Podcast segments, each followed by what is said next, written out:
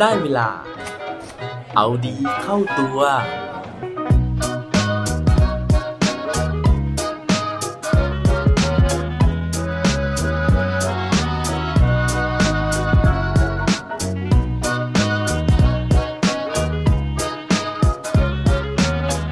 เครื่องดื่มไมโลกับความแข็งแรงเกี่ยวข้องกันยังไงครับ สวัสดีครับ พบกับผมชัชวานแสงปรีดีกร และรายการเอาดีเข้าตัว รายการที่จะคอยมาหมั่นเติมวิตามินดีดด้วยเรื่องราวแล้วก็แรงบันดาลใจ เพื่อเพิ่มพลัง และภูมิต้านทานในการใช้ชีวิตให้กับพวกเราในทุกๆวัน ต้องออกตัวก่อนเลยนะฮะว่าเนื้อหาในวันนี้เนี่ยไม่ได้รับการสนับสนุนจากผู้สนับสนุนใจดีแต่อย่างใดนะฮะ แต่สาเหตุที่ผมต้องพูดถึงผลิตภัณฑ์เครื่องดื่มไมโลเนี่ยก็เป็นเพราะว่า วันนี้ผมจะมาเล่าถึงที่มาของชื่อไมโลนี้นะฮะว่ามีที่มาที่ไปยังไงนะครับเพราะว่าเรื่องราวเนี้ยมันน่าสนใจมากๆ แล้วก็อย่างที่ถามไปตอนต้นนะฮะว่า รู้หรือเปล่าครับว่าไมโลกับ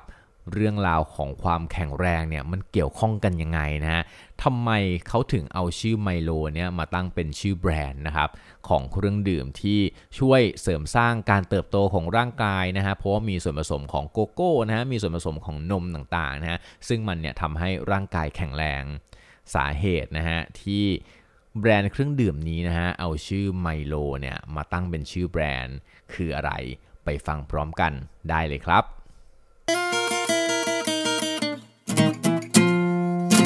สำหรับเรื่องราวในวันนี้นะฮะผมได้แรงบันดาลใจนะฮะหรือว่าไปอ่านมานั่นเองนะครับ จาก Facebook Page นะฮะที่ชื่อว่า Eat Up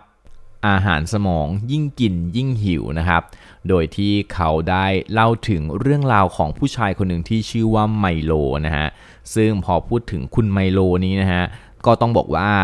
กำเนิดของเขาเนี่ยต้องย้อนกลับไปนะครับในสมัยกรีซโบราณเลยนะฮะหรือว่าเมื่อ 650 ปี ก่อนคริสตกาลนะครับ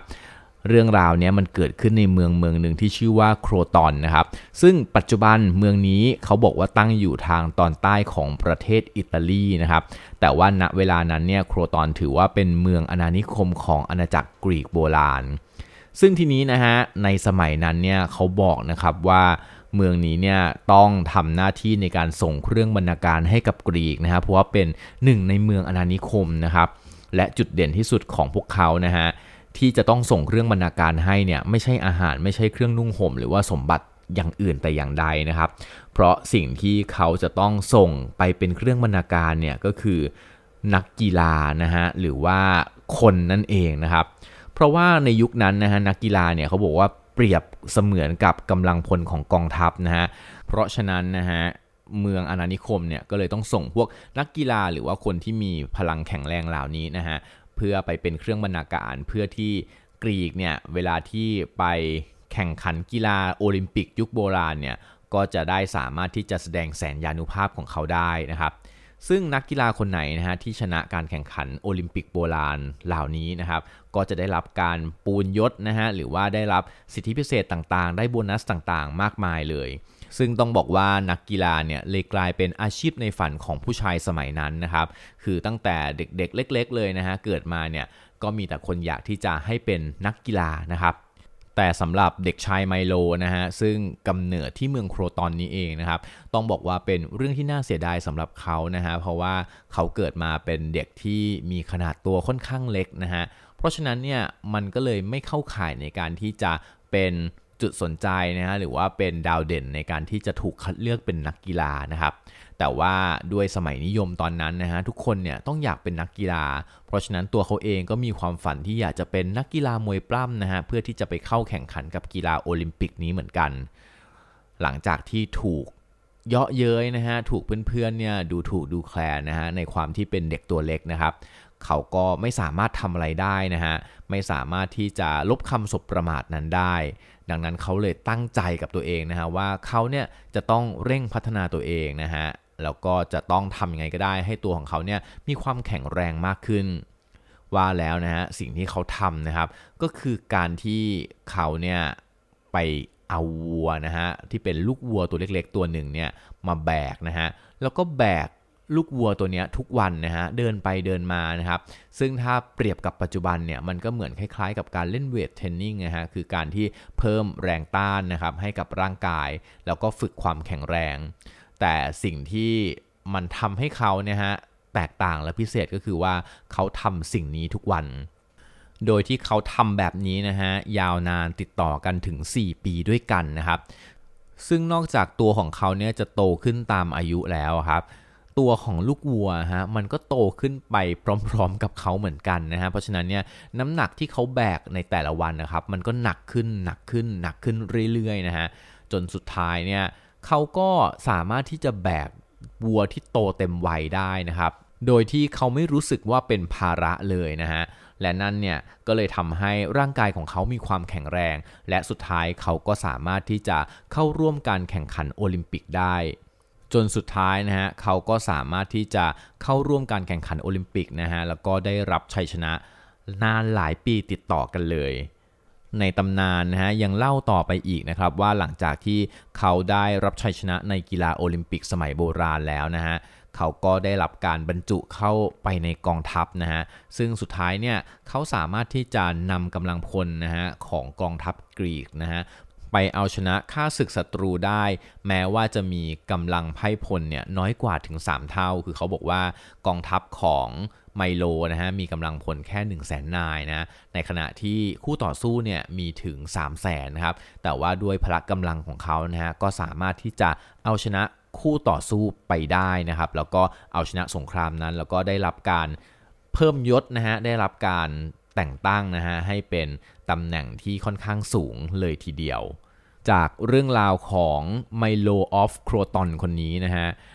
ในเพจ Eat Up อาหารสมองยิ่งกินยิ่งหิวเนี่ยเขาบอกเอาไว้นะฮะว่าสิ่งหนึ่งที่ทำให้ไมโลเนี่ยประสบความสำเร็จนะครับ นั่นก็คือเรื่องของวินัยของเขานั่นเองนะครับ การที่เขาขยันนะฮะที่จะแบกลูกวัวเนี่ยซึ่ง ตอนแรกเกิดเนี่ยน้ำหนักมันแค่ 13-15 กิโลเท่านั้นเองนะฮะจนกระทั่งวัวที่อายุ 4 ปีเนี่ยมันอาจจะมีน้ำหนักมากสูงสุดถึง 600 กิโลกรัมนะครับ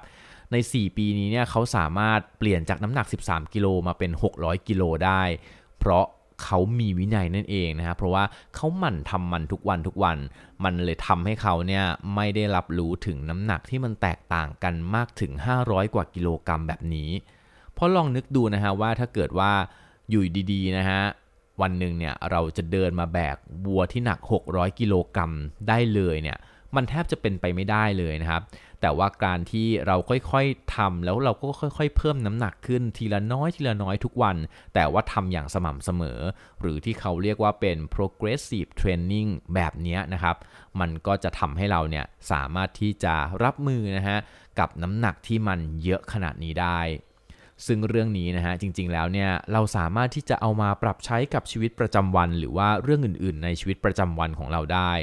ว่าถ้าเกิดว่าเรามีเป้าหมายนะฮะที่มันยิ่งใหญ่มากๆนะฮะแล้วเราอยากจะทำให้มันสำเร็จนะครับ การที่เราค่อยๆมีวินัยเนี่ยสะสม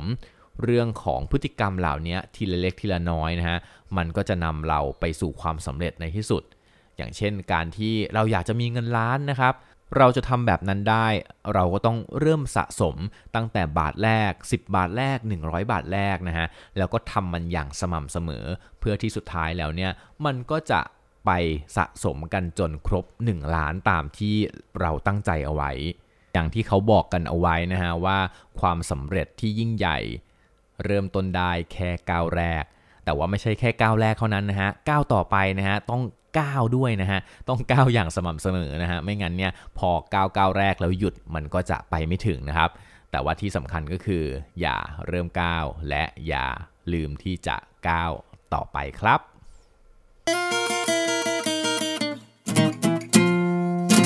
และปิดท้ายวันนี้ด้วยโคดดีโคดโดนนะฮะ ซึ่งเป็นหลักการของ progressive training เขาบอกไว้ว่า add weight get stronger repeat เพิ่มน้ำหนัก เพิ่มความแข็งแรง และเพิ่มจำนวนครั้งในการทำซ้ำครับ อย่าลืมกลับมาเอาดีเข้าตัวกันได้ทุกวันจันทร์ พุธ ศุกร์ พร้อมกด subscribe ในทุกช่องทางที่คุณฟัง รวมถึงกดไลค์ กดแชร์พื่อแบ่งปันเรื่องราวดีๆ ให้กับเพื่อนๆของคุณผ่านทุกช่องทางโซเชียลมีเดีย สุดท้ายนี้ขอให้วันนี้เป็นวันดีๆ ของพวกเราทุกคน สวัสดีครับ